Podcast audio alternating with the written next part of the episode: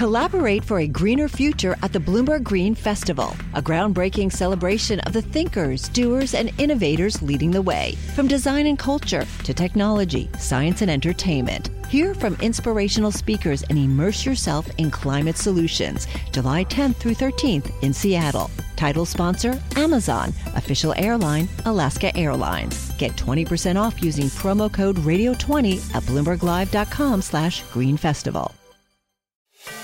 Welcome to the Bloomberg Markets Podcast. I'm Paul Sweeney alongside my co host, Matt Miller.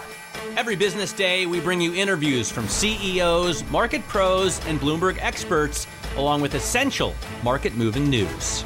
Find the Bloomberg Markets Podcast on Apple Podcasts or wherever you listen to podcasts and at Bloomberg.com slash podcast. I want to bring in Jill Garvey, Senior VP and Senior Wealth Strategist at the Huntington National Bank. Um, and, and get your take, Jill, on the markets. I mean, on a day when we're ripping up after the Kremlin hinted that hinted that uh, uh, progress in peace talks with Ukraine um, looks good. The Ukrainians uh, kind of did the same. So, um, and this ahead of a Fed rate hike that we, we're all expecting. Um, what do you think about equity indexes right now? Good morning, Matt and Paul. It's great to be with you.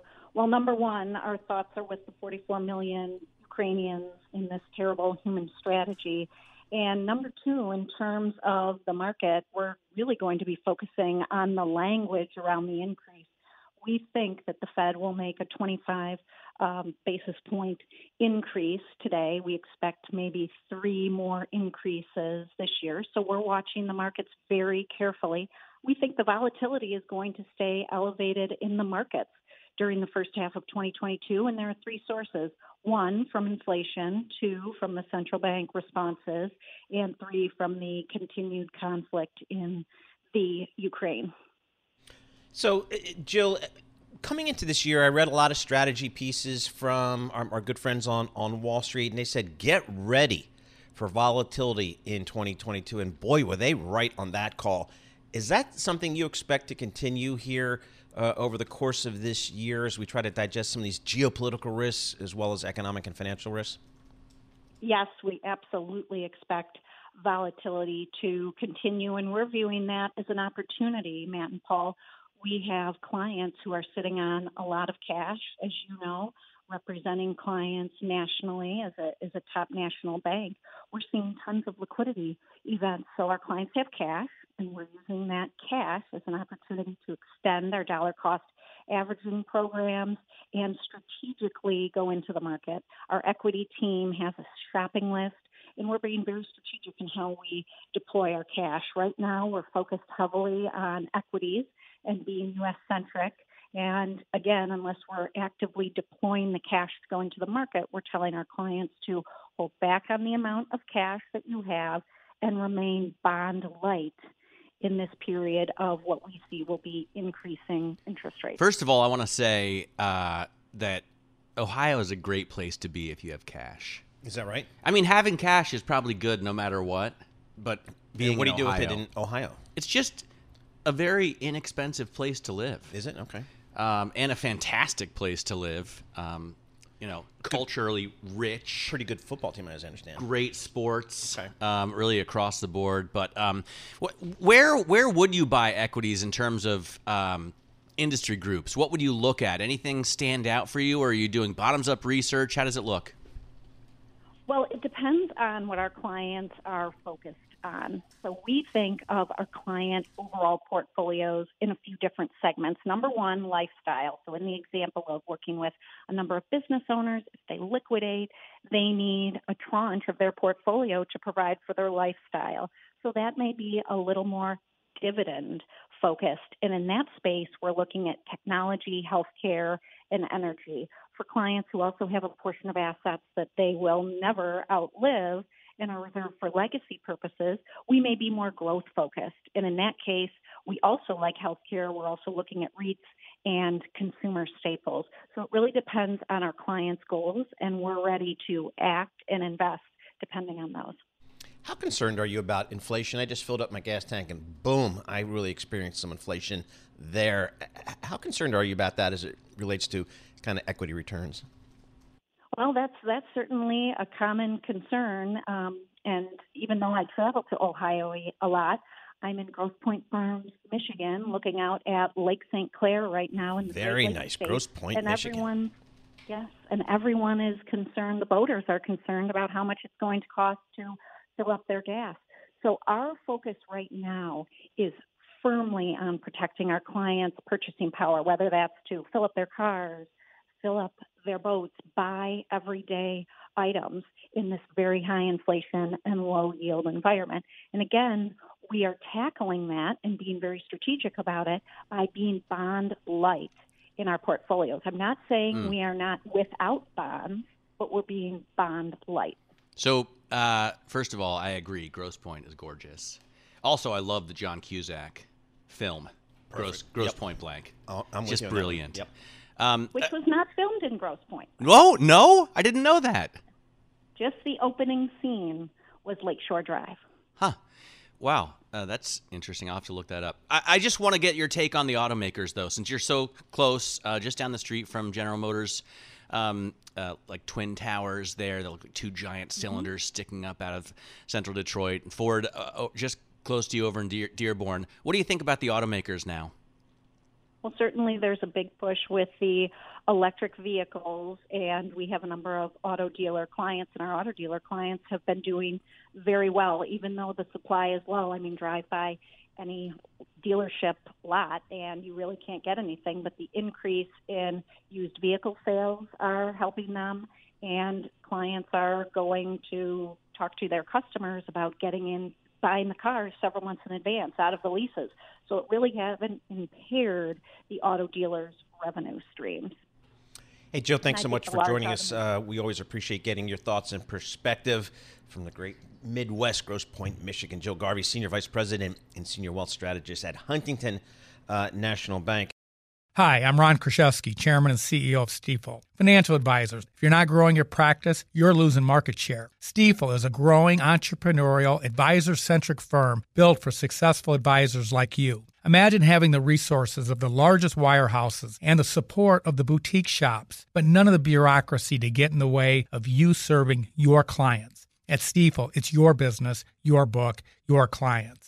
I always tell the advisors we're recruiting, I want you to come to Stifel and double or triple your business. Most of them laugh and shake their heads, but I'm serious. Don't take it from me, take it from Stifel's number one finish in JD Power's 2023 U.S. Financial Advisor Satisfaction Study. So, there's a reason why 148 financial advisors joined Stifel last year. Come join us and find out why Stifel is the firm where success meets success. Visit www.choosestifel.com Stifel.com. Stifel Nicolaus and Company Incorporated, member SIPC and NYSE.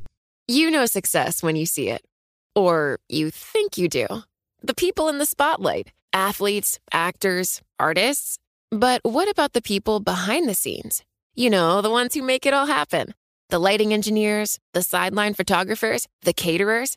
They're small business masterminds. And if there's one thing they have in common, it's making their money work harder. That's why they have a business bank account with QuickBooks Money, where they are now earning a generous 5% annual percentage yield. Yes, 5% APY. Making your money work as hard as you do? That's how you business differently. Learn more about QuickBooks Money at quickbooks.com slash 5APY. Banking services provided by Green Dot Bank, member FDIC. Only funds and envelopes earn APY. APY can change at any time.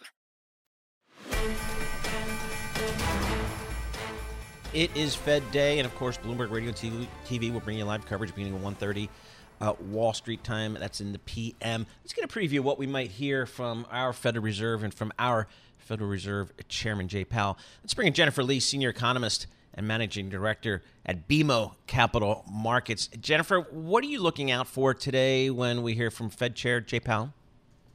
Uh, good morning. I think uh, the the the questions of what uh, or how aggressive he's going to be, what kind of signals he'll send out um, as to how he sees uh, rate hikes going forward, um, will be closely watched. And you know, I'm sure he's going to use the words like nimble and humble and uncertain, and and, and rightfully so, because uh, I think that's uh, critical now for uh, for any central bankers is to remain nimble and humble, and and because there's so much uncertainty right now in the, in the markets. Yeah, and they want to keep their optionality open as well. Um, what do you see as the odds of a recession? You know, from here, Jennifer. Especially, I look at the WIRP function on the Bloomberg terminal, and I see almost eight rate hikes priced in through February of 2023. Um, the curve is, I don't know, right now, what is it, like 23 uh, points? So almost completely flat. And you've got inflation um, that looks like it could pretty easily hit double digits in the short term. Um, 35% seems kind of low to me. What's your view? Oh, so base case scenario, it's it's not in our forecast, but obviously it's something that we are watching very closely. I think, um, you know, I'm going to say anything between like 25 to 30 percent. I think odds right now for recession is probably a, a, a my best guess right now. Um, you know, of course, I'm going to keep saying that the U.S. is coming off of a, of a, of a base of, of great strength as we were as we left the pandemic. Um, although I don't think the pandemic is officially over yet, but you know the U.S. has been very strong um, um, going or going into and heading out of it. So I think that will work totally in its favor. Of course, there's the risk that the Fed is going to overshoot. You know, we are looking for Fed, uh, for the Fed to go five times this year, and for next year for a total of um, 225 basis points. If I do my math right, 25 basis points each. So just within neutral territory, I guess, by towards the end of next year. Um, and yeah, you're right. I mean, inflation is is definitely higher than we we are, above consensus always, but uh, even it's going higher than we had imagined. And you know, we're already seeing double digits in, in terms of the PPI already too. So a little on the scary side, in my opinion. All right, I should note here the Bloomberg Markets is brought to you by Commonwealth, supporting more than 2,000 independent financial advisors with the solutions they need to grow a thriving business. Commonwealth, go where you grow. Visit commonwealth.com to learn more. That's exactly where I wanted to kind of go, Jennifer. Inflation. I mean, yes, we're seeing it. The question is to what extent uh, will it be transitory and when will it start to come down? I just don't think we should be relying on our Federal Reserve to really battle inflation, given it seems like a lot of it has been the result of this pandemic, of the supply chain issues, um, and that those just need to play out. How do you think about the Fed? You know, thinks about its role in fighting inflation Fed is, uh, you know, they can only do so much. Um, they can't do anything in terms of like raising rates is not going to help energy prices come down. You know, of course, we're seeing a rally today, which is which is helpful, but you know, raising rates is not going to help the energy crunch um, at all. But it will help will help at least you know clip a little bit of that strong demand, as you as you pointed out, coming from uh, um, uh, from the pandemic itself, um, and that will at least help cool inflation somewhat. Uh, the supply chain issues remain a problem, and, and this uh, invasion of Ukraine has worsened it. You know, you've, you've seen stories about all these car makers who are already, you know, pulling back some of their production because of lack of supplies coming from Ukraine that that originally came from Ukraine, and now they don't get them anymore. So that's going to be a problem. And, and of course, uh, this week, you know, news of China and uh, shutting down Shenzhen and Shanghai, which is huge. You know, and then that's does not help the supply um, issues at all. So that's going to make things a little bit worse. We're probably going to see inflation heading higher um, before it starts coming down. Jennifer, what do you make of the very positive China news we got out today? Um, it just seems so comprehensive that they're uh, ready to boost companies, uh, markets, the economy from every direction. Well, so I sort of take it with a grain of salt. I mean, China can do, you know, the government can do whatever it wants, um, and you know, um, so when I'm looking, for example, at the data, um, you know, the industrial production data and the retail sales data, always take these um, early year um, reports with a grain of salt because it's so heavily influenced by the the Chinese New Year, the festivities, and this year was sort of skewed because they were told. Uh, all the citizens were told, please don't travel and, and don't spend all your money on everything because you have to stay put because of the pandemic.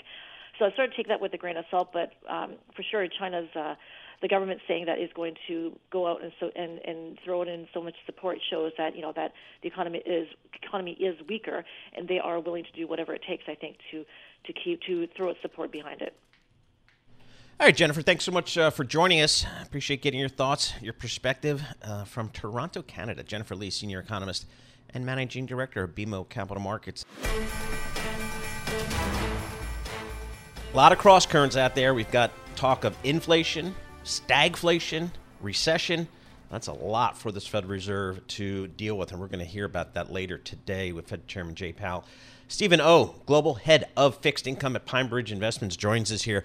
Steven, again, a lot of cross currents out there for this Fed to navigate. What are you really focusing on here?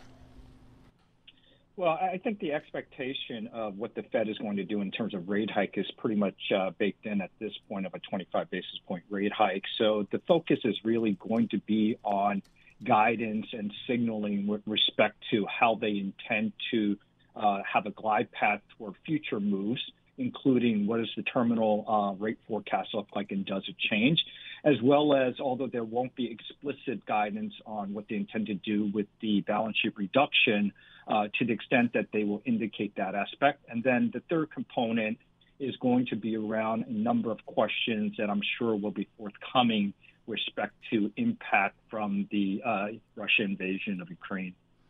What do you think about the, um, you know, with the Russian invasion of uh, Ukraine, with the uh, incredible inflation that we've seen as a result of the pandemic. You've got this flattening yield curve, uh, almost down to zero, and we're uh, the Fed's about to embark on a hiking cycle. What's the likelihood of a recession? I think the risk of a recession has been elevated. There's absolutely no doubt about that. Uh, Europe is, you know, in all likelihood about to uh, go into a uh, recession, assuming that the conflict remains uh, unsolved, uh, unresolved uh, overall. so, so the risk is certainly higher. But you know, one of the aspects of what's played out right now with the yield curve is the fact that not only the yield curve of credit markets has been the tightening of financial conditions. When you think about what does the Fed attempt to do to rein in inflation by you know, monetary policy is to dampen demand by, uh, in effect, uh, tightening financial conditions. And, and in some respects, that has already taken place from a combination of Fed expectation, but also with higher recession uh, probability scenarios, albeit it still is in the minority. All right, Steven, you're global head of fixed income. Where do you see opportunities in fixed income given that backdrop? It, it's interesting because at the start of the year, the single biggest concern was relating to a lack of opportunities given how tight valuations were across the board, across almost all asset classes. And what you have today is a flip flop from the standpoint that the fundamental outlook was much stronger at the beginning of the year, but valuations were extremely tight with respect to that outlook. Today, what you have are circumstances whereby valuations are much more attractive in, in parts of the fixed income marketplace, but the fundamental outlook has deteriorated, a uh, combination of both inflation persistency uh, as well as the geopolitical risk overall. So where we see the opportunities are more in traditional sort of risk asset classes. When you look at, you know, investment grade corporate credit in the U.S. now, you know, with spreads that have widened out to sort of the 135, 140 type of level. High yield spreads are now, you know, started the year in the high 200s.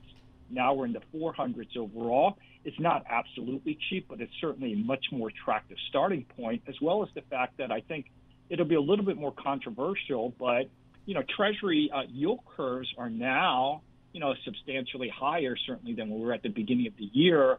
And so at the start of the year, we were concerned about uh, Treasury risk exposure. Now it's starting to enter into a territory where it becomes, you know, somewhat attractive uh, overall. So there's a lot more opportunities for longer term investors. I think the concern right now is where does the next, you know, two to three months take you as opposed to uh, where does the market opportunity set look like if you're looking to invest for the next two years? Um, I'm not sure if you wade into these waters, but what do you think about distressed debt buyers looking at Russian debt? I, you know, having been a distressed practitioner myself in the past, I always say that there's two axioms of distressed investing. One, go where there is a lot of stress, and you know, for the most part, we haven't had much distress. So I have uh, been very averse to distressed debt for the last several years uh, overall. Uh, uh, you know, I, I view the pandemic opportunity not as a distressed opportunity, but it's really as a uh, dislocation opportunity for, for really performing debt. Uh, in terms of Russia right now, where there is trauma, there is clearly an opportunity, and I'm sure there is a number of opportunities in Russia.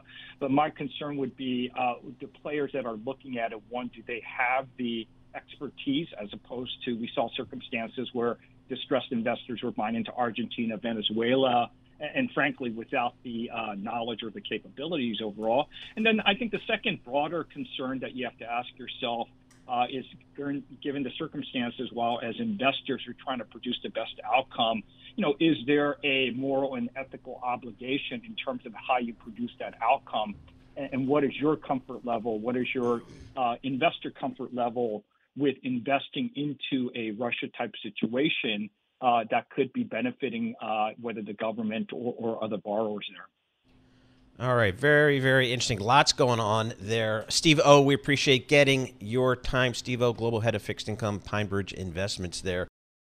Success is more than the final destination. It's a path you take one step at a time. It's discipline, it's teamwork, and it's the drive and passion inside of us that comes before all recognition. It's what Stifel's been doing for over 130 years. Quietly, yet strategically, Stifel has become one of the fastest growing wealth management and investment banking firms in the country. Our financial advisors go beyond traditional wealth management to provide clients with direct access to one of the industry's largest equity research franchises and a leading middle market investment bank because success is the drive it takes to keep climbing, the passion to keep investing, the best of each of us made better by the best in all of us. And that is where success meets success. Start your journey at stifel.com. That's S T I F E L.com. Stifel Nicolaus and Company Incorporated, member SIPC and NYSE. You know success when you see it, or you think you do. The people in the spotlight athletes, actors, artists. But what about the people behind the scenes? You know, the ones who make it all happen the lighting engineers, the sideline photographers, the caterers. They're small business masterminds. And if there's one thing they have in common, it's making their money work harder. That's why they have a business bank account with QuickBooks Money, where they are now earning a generous 5% annual percentage yield. Yes, 5% APY. Making your money work as hard as you do? That's how you business differently. Learn more about QuickBooks Money at quickbooks.com slash 5APY. Banking services provided by Green Dot Bank, member FDIC. Only funds and envelopes earn APY. APY can change at any time. Uh, a lot going on, and I'm not sure I want to be a, a credit investor here, but uh, we'll have to see how it goes. But Steve, uh, you know, he's not really going in the, that distressed debt for the Russian debt. He's not doing it, but you got to bet somebody is. We need to call up Hans Humes or get hold of somebody from Elliott because – this is when the sharks start to circle, you know? Um, when you start to see debt priced at 20 cents on the dollar um, and headed down, uh, especially, you know, today's the day, right? Today's the day they need to pay 100, I think 117 million dollars, um, and then they get a, uh, as Damian Sassower was explaining it to me, a 30 day grace period. So default is imminent. Yeah, that's going to be amazing if and when that happens because it's been a while since we've had to deal with that. But you don't want to put Argentina in the same sentences with any other country, I don't think. All right, let's get a little preview here. We're waiting for President Biden to make some comments uh, on uh, the situation in Ukraine. But of course, it is a Fed day. We're expecting comments from Fed Chairman Jay Powell this afternoon. Michael McKee joins us, kind of Bloomberg economist extraordinaire for Bloomberg News, Bloomberg Television, joins us here in our Bloomberg Interactive Broker studio. I will be paying attention this afternoon. I will be listening, Mike. Trust me on that. What should I be listening for? uh, what's next? We okay. know what the what is happening today. The Fed's going to raise rates and they're going to put out new projections. Uh, the question is, what's next? How fast are they going to raise rates? How often are they going to raise rates? Uh, that's what the market's going to care about. And uh, give us some idea of how you're going to pull this off without sending the economy into recession. What do you think the risk is there of that recession? You know, is it climbing? Is it climbing? There was a great piece by uh, Nikos Chrysoloras uh, over the weekend about you know the um, the light is starting to to dim a little bit here. Goldman Sachs last week raised their um, likelihood to 35 percent, and I felt like that was low given all of the bad news we're getting around slowing growth uh, and around accelerating inflation in the midst of a war. I think that the the odds have risen a lot, uh, in part because of the war. Uh, what's interesting is. Uh, everybody immediately went to energy prices, and then energy prices have started to come back down again. And a lot of analysts point to the fact that uh, usually a spike doesn't last that long. And if we can avoid that, then maybe we can avoid recession. But it's going to be really hard for the Fed to put to get rid of inflation, to get inflation down uh, from where it is now without getting awfully close to recession. See, m- my thought was, and you know, probably sleeping through half of my economics classes at Duke, that this inflation hasn't been has not been primarily driven by the Fed. It has been primarily driven by some of the impacts of the pandemic, the supply chain challenges. Sure. You know, you've got that's and as those things play out, then it's going to take care of itself. Well, that's been the Fed's argument all along. That's where transitory came Okay. from. Not a great strategy, They admit though. it's not. well, it's it's going a little bit more slowly than anticipated, but uh, it's there's still reason to think in a lot of these areas that will happen. Uh, we will see supply chains rationalize, although. Somebody please, Hopefully. somebody please tell me what's happening in Japan because you remember what happened the last time we had Ah, the big earthquake? there Yeah. in terms of supply chains, and then uh, we will see the base effects come in, where uh, the high high inflation last year will start to fall out, and then uh, we'll see some of these uh, things that like used cars they're already going down in price. The question is how far do they go down, and what's the impact of the war? How long is that going to last? Uh, all those things make your confidence interval. Well, I, look, I just talked to yesterday the. CEO of Mercedes, and I said, you know, give me a date. When is the chip shortage going to be fixed, so that you know we can all get the cars and trucks that we've ordered on time? And he said, I'm not optimistic it's going to happen this year. You know, it's Uh, going to yeah. be into next year. And I remember when last year they were saying it was going to be into the beginning of 2022. So it's going to take a little longer. I want to just read a quote if I can. Uh, this is from Ed Clissold, who is the chief U.S. strategist at Ned Davis Research. So he says over time, the three biggest factors that tend to drive the U.S. economy into a recession, and count along with me here, are one, an inverted yield curve. We're almost there. Two, some kind of commodity price shock. We've definitely seen that. Or Fed tightening, number three. All of these things are happening. Am I being alarmist? Uh, no, you're not being alarmist. Uh, the only question is um, how long do those effects last? Now, if, you, if you're looking at yield curves, uh, interesting note this morning uh, from the folks at DataTrek.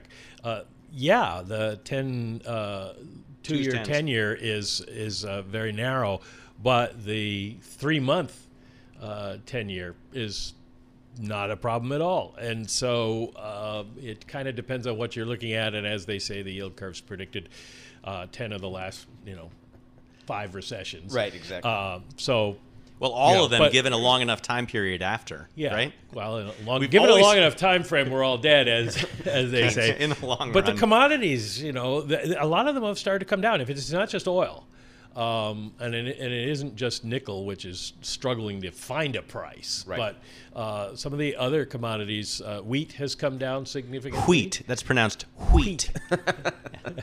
Is that that a what, is that the? Ohio Yeah. wheat? wheat thins. You know? uh, Triscuits. Uh, anyway, uh, so it's it's. I mean, you.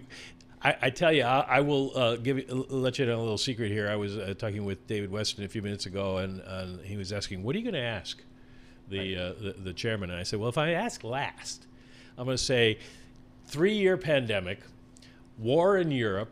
Inflation at its highest in four decades, the possibility of recession, and now an earthquake in Japan. Are you sure you want to be confirmed to this job for another term? exactly. Is 50 basis points today off the table?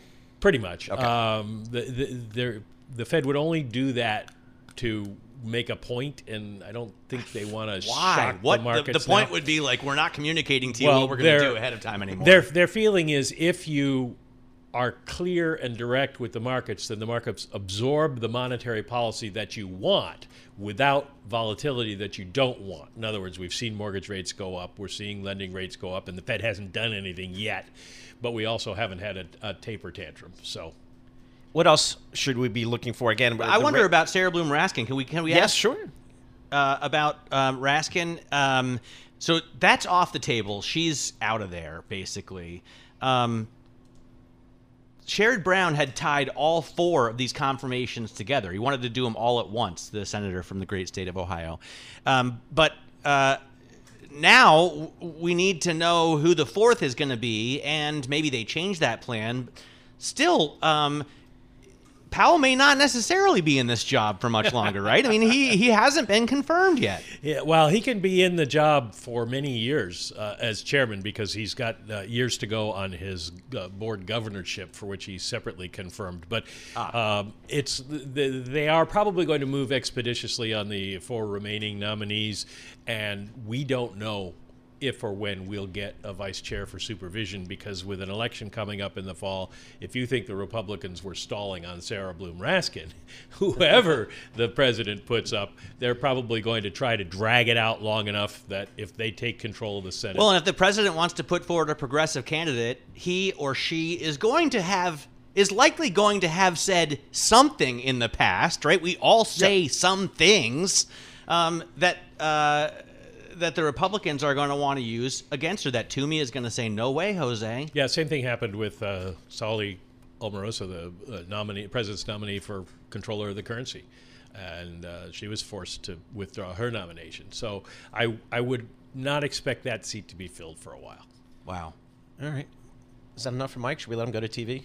I uh, usually like to hog him, but I guess he's going to have to go. Well, John Gotta go Ferro, Tom that I. Keene, uh, they, they were making some ugly faces Why as, aren't they- as they walk by.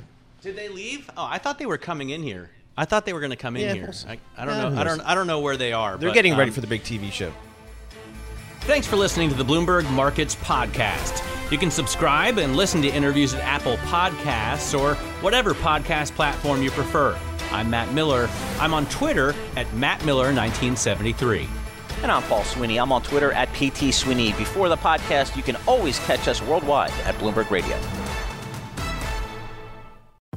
Collaborate for a greener future at the Bloomberg Green Festival, a groundbreaking celebration of the thinkers, doers, and innovators leading the way. From design and culture to technology, science, and entertainment. Hear from inspirational speakers and immerse yourself in climate solutions. July 10th through 13th in Seattle. Title sponsor Amazon. Official airline Alaska Airlines. Get 20% off using promo code Radio20 at BloombergLive.com slash Green Festival.